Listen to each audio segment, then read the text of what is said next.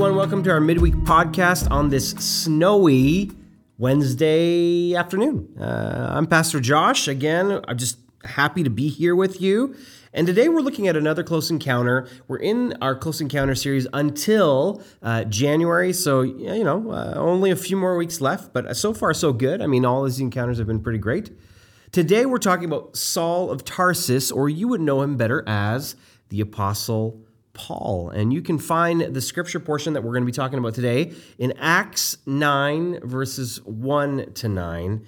And this is this close encounter where he actually gets converted. I mean, Jesus literally meets him on the road to Damascus, and something happens that is pretty spectacular. He gets knocked down to the ground, and Jesus uh, tells him exactly how he feels about what he's doing to the people that he loves, uh, his own followers. And if you remember the story about um, Saul, who turns into Paul, he is the least likely candidate for uh, becoming a follower of Jesus. I mean, literally, what he's doing on the road to Damascus is that he's on his way to kill people, uh, to imprison them, to get rid of them, because he is so indignant about the fact that there is this faction of people called the Way, or we, we would know them as Christians, uh, doing what they're doing, announcing to the Jewish faith that the Messiah has come and his name was Jesus, and that he has the way to salvation for the world to know their God. I mean, like, this guy is absolutely, um, you know, angry about this whole thing. He is, again, the word is indignant, feels this sense of injustice, and he goes around pulling people out of homes, arresting them, putting them in jail, doing all kinds of different stuff to them. I mean, we learn in Acts chapter 6 that he is actually the guy standing at the execution of Stephen, the first Christian martyr. He is the most unlikely candidate to become a Christian. If there ever was an example of this, it's like somebody who is so against uh, a particular group of people, somebody who is calling them. It's like a, it's like it's it's literally like okay, a white supremacist becoming best friends with people of different ethnicities. Like a complete overhaul change of heart, right? It would literally be like Hitler hanging out with Jews. That's it, it's a crude comparison, but it is probably the comparison that we would I think understand the best, right? Like I mean, it's this extreme. And so, on his way to Damascus to do more of the terrorizing that he's been doing, Jesus meets him, knocks him to the ground, blinds him, tells him who he is, what he is doing to the people that he loves. And through that whole story, eventually we find out, you know, this guy named Ananias goes to this, to, uh, to to Saul's house where he is laid up at that particular time. He's blind. He prays for Saul. Scales come off of his eyes. He's now a changed human being. And he eventually becomes the most effective Christian, I mean, whatever you want to call him, apostle, missionary, I mean, whatever.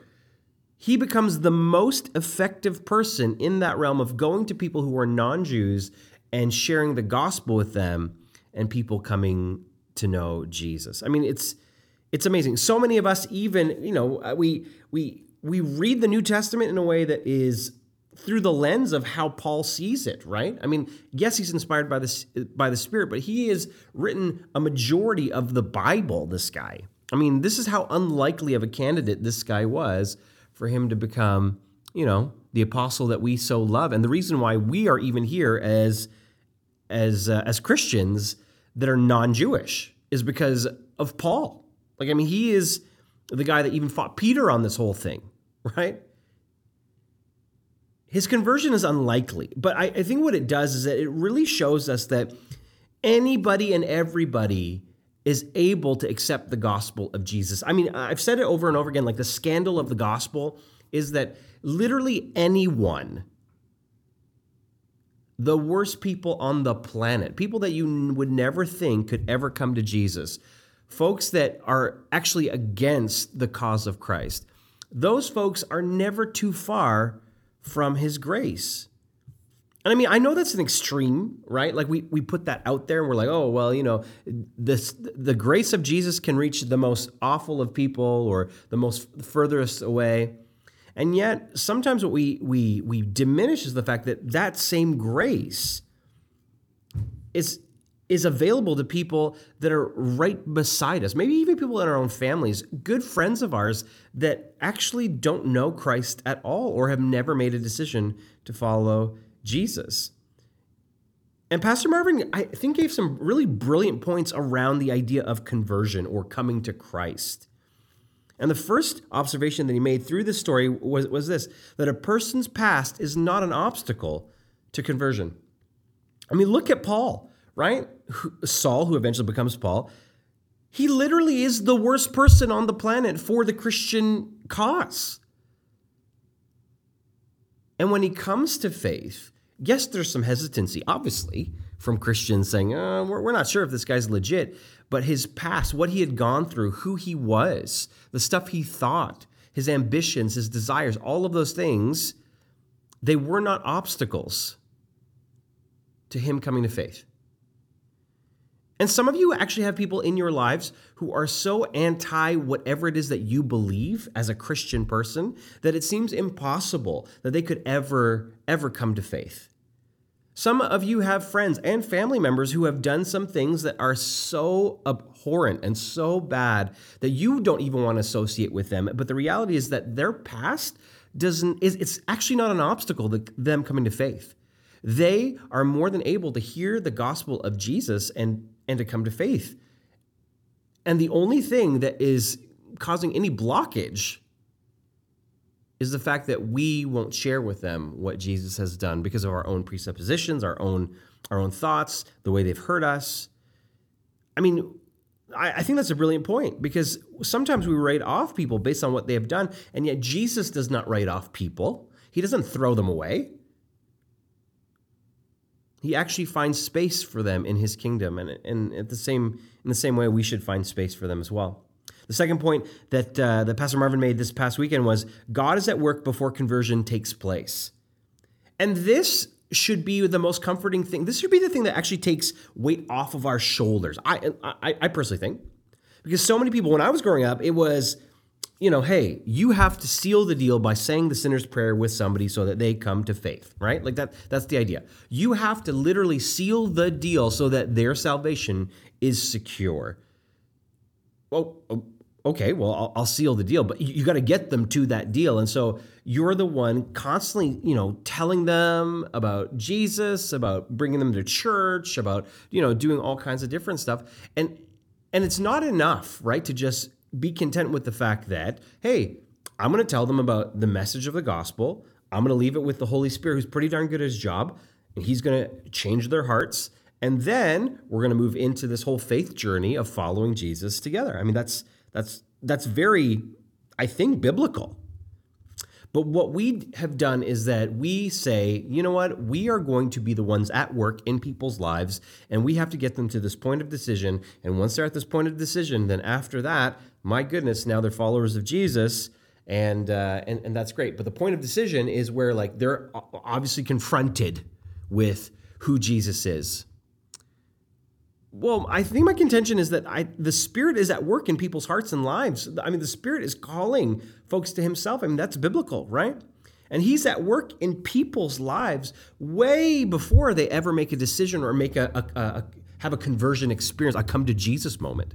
He is literally in people's lives doing some amazing things, calling them to Himself, and some people will completely ignore Him. And this is where the idea of grieving the Spirit right? Grieving the Spirit, the, un, the unpardonable sin, is really the grief of the Spirit that He is constantly calling people to Himself. He's making people aware. He's at work prior to conversion, making sure that people are hearing the good news of Jesus, pointing them in the right direction. I mean, that's, that's His job. He points people through conviction to the in the right direction toward where they need to go. But people literally uh, spend their time ignoring him, pushing him away, saying, you know what? No, I'm not going to do that. I'm not going to do that. I'm not going to do that.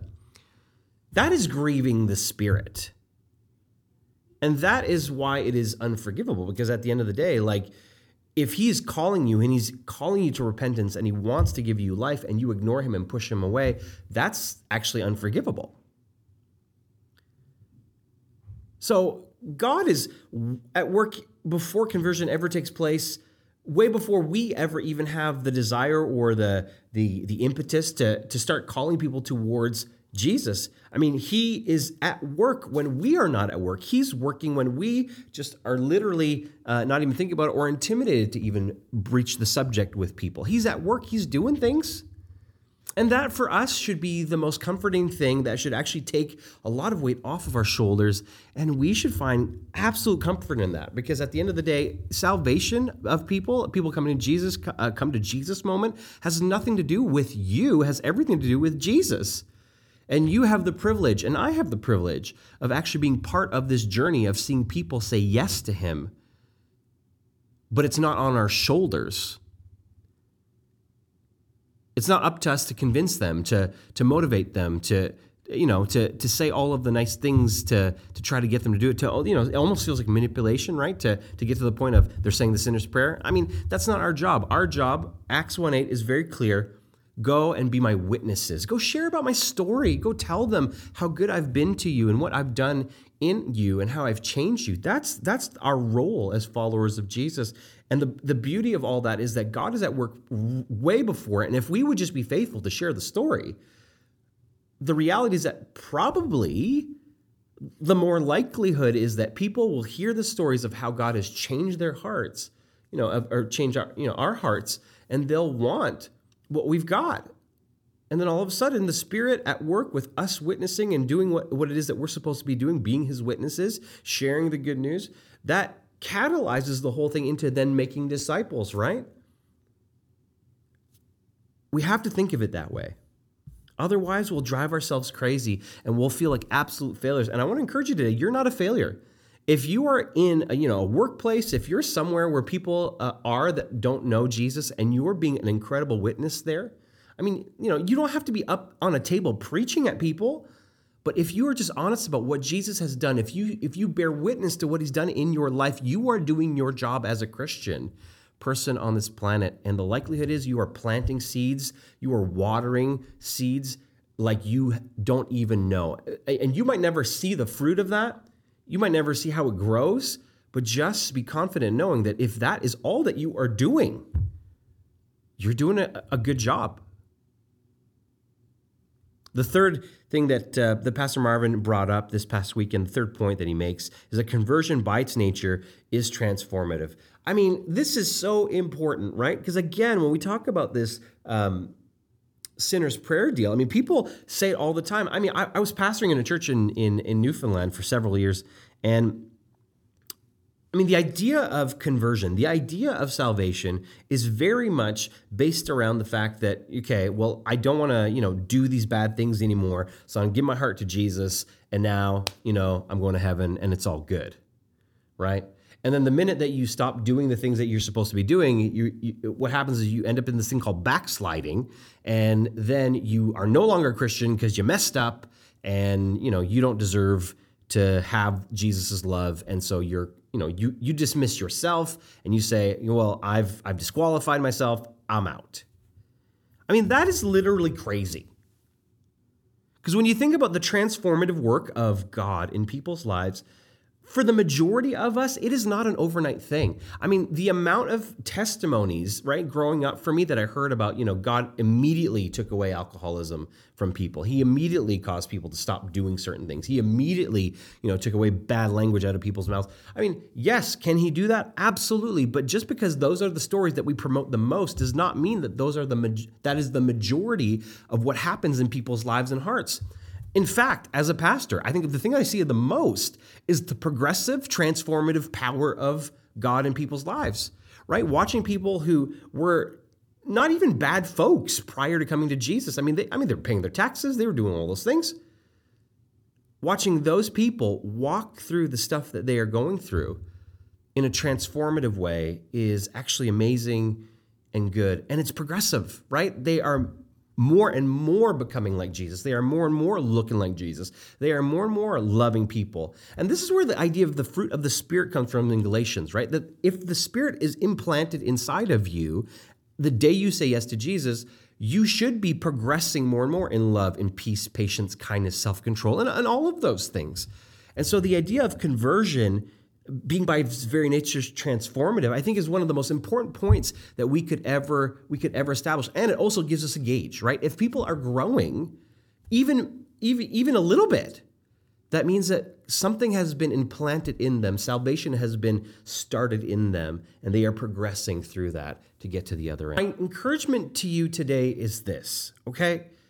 Conversion is a supernatural work of God. It literally has very minimal to do with you. And as much as it has to do with you is is in the is in the sense of that you're a participant, that you're a privileged participant in seeing people have their souls awakened to the reality of Jesus. So please take off the pressure your role uniquely is to be a witness, to be somebody who makes disciples. And, and one of the ways that you make disciples, first and foremost, is to trust God enough to open their eyes so that then you can walk them through the process of discipleship. Right? Like, I mean, that's that's the best part about it is that our role is to do life with people and to show them what it means to follow Jesus and to love Jesus and to go through, you know, difficult times and good times together. But that's that's really our role but when it comes to who gets them to the point of saying yes, no matter what their background is, no matter where they come from, no matter what, you know, how awful they are, it seems like how awful they are or how good they are. It's the person that gets them to that particular point is the Holy Spirit. You see, he's pretty good at his job. And so if we just leave him to do what he is supposed to do and we take on the thing that we're supposed to do to just be witnesses, to tell the good story of Jesus to everyone around us, I'm sure that we'll be more than able to see the things that we read in the New Testament, especially in the book of Acts, happen. Lots of times we're the ones that get in the way. So when it comes to conversion, if we can just remember that it is a supernatural work of God, that ultimately God is working on people's hearts, He's doing His thing. We don't have to make people feel awful about themselves all we have to do is share the truth of what he has done for us. And I guarantee you, he will be faithful to bring folks into his kingdom. Listen, thank you again for listening to this podcast. We're so thankful that you have taken the time to do this. If you want to listen to more episodes, elimchurch.podbean.com. That's where you can find all of them, as well as iTunes. Just search up Elim Church. We'll, we'll be there. Next week, we'll be doing an interview with the big guy himself, Pastor Marvin. We'll be talking about the close encounter that Joseph, the dad of Jesus, has with his own son. Can't wait. I think it's going to be a great time. Make sure that you tune in for that. Have a great rest of your day. Have a great week coming up. Questions will be attached to our Podbean site. Listen, so appreciate you. Have an incredible day.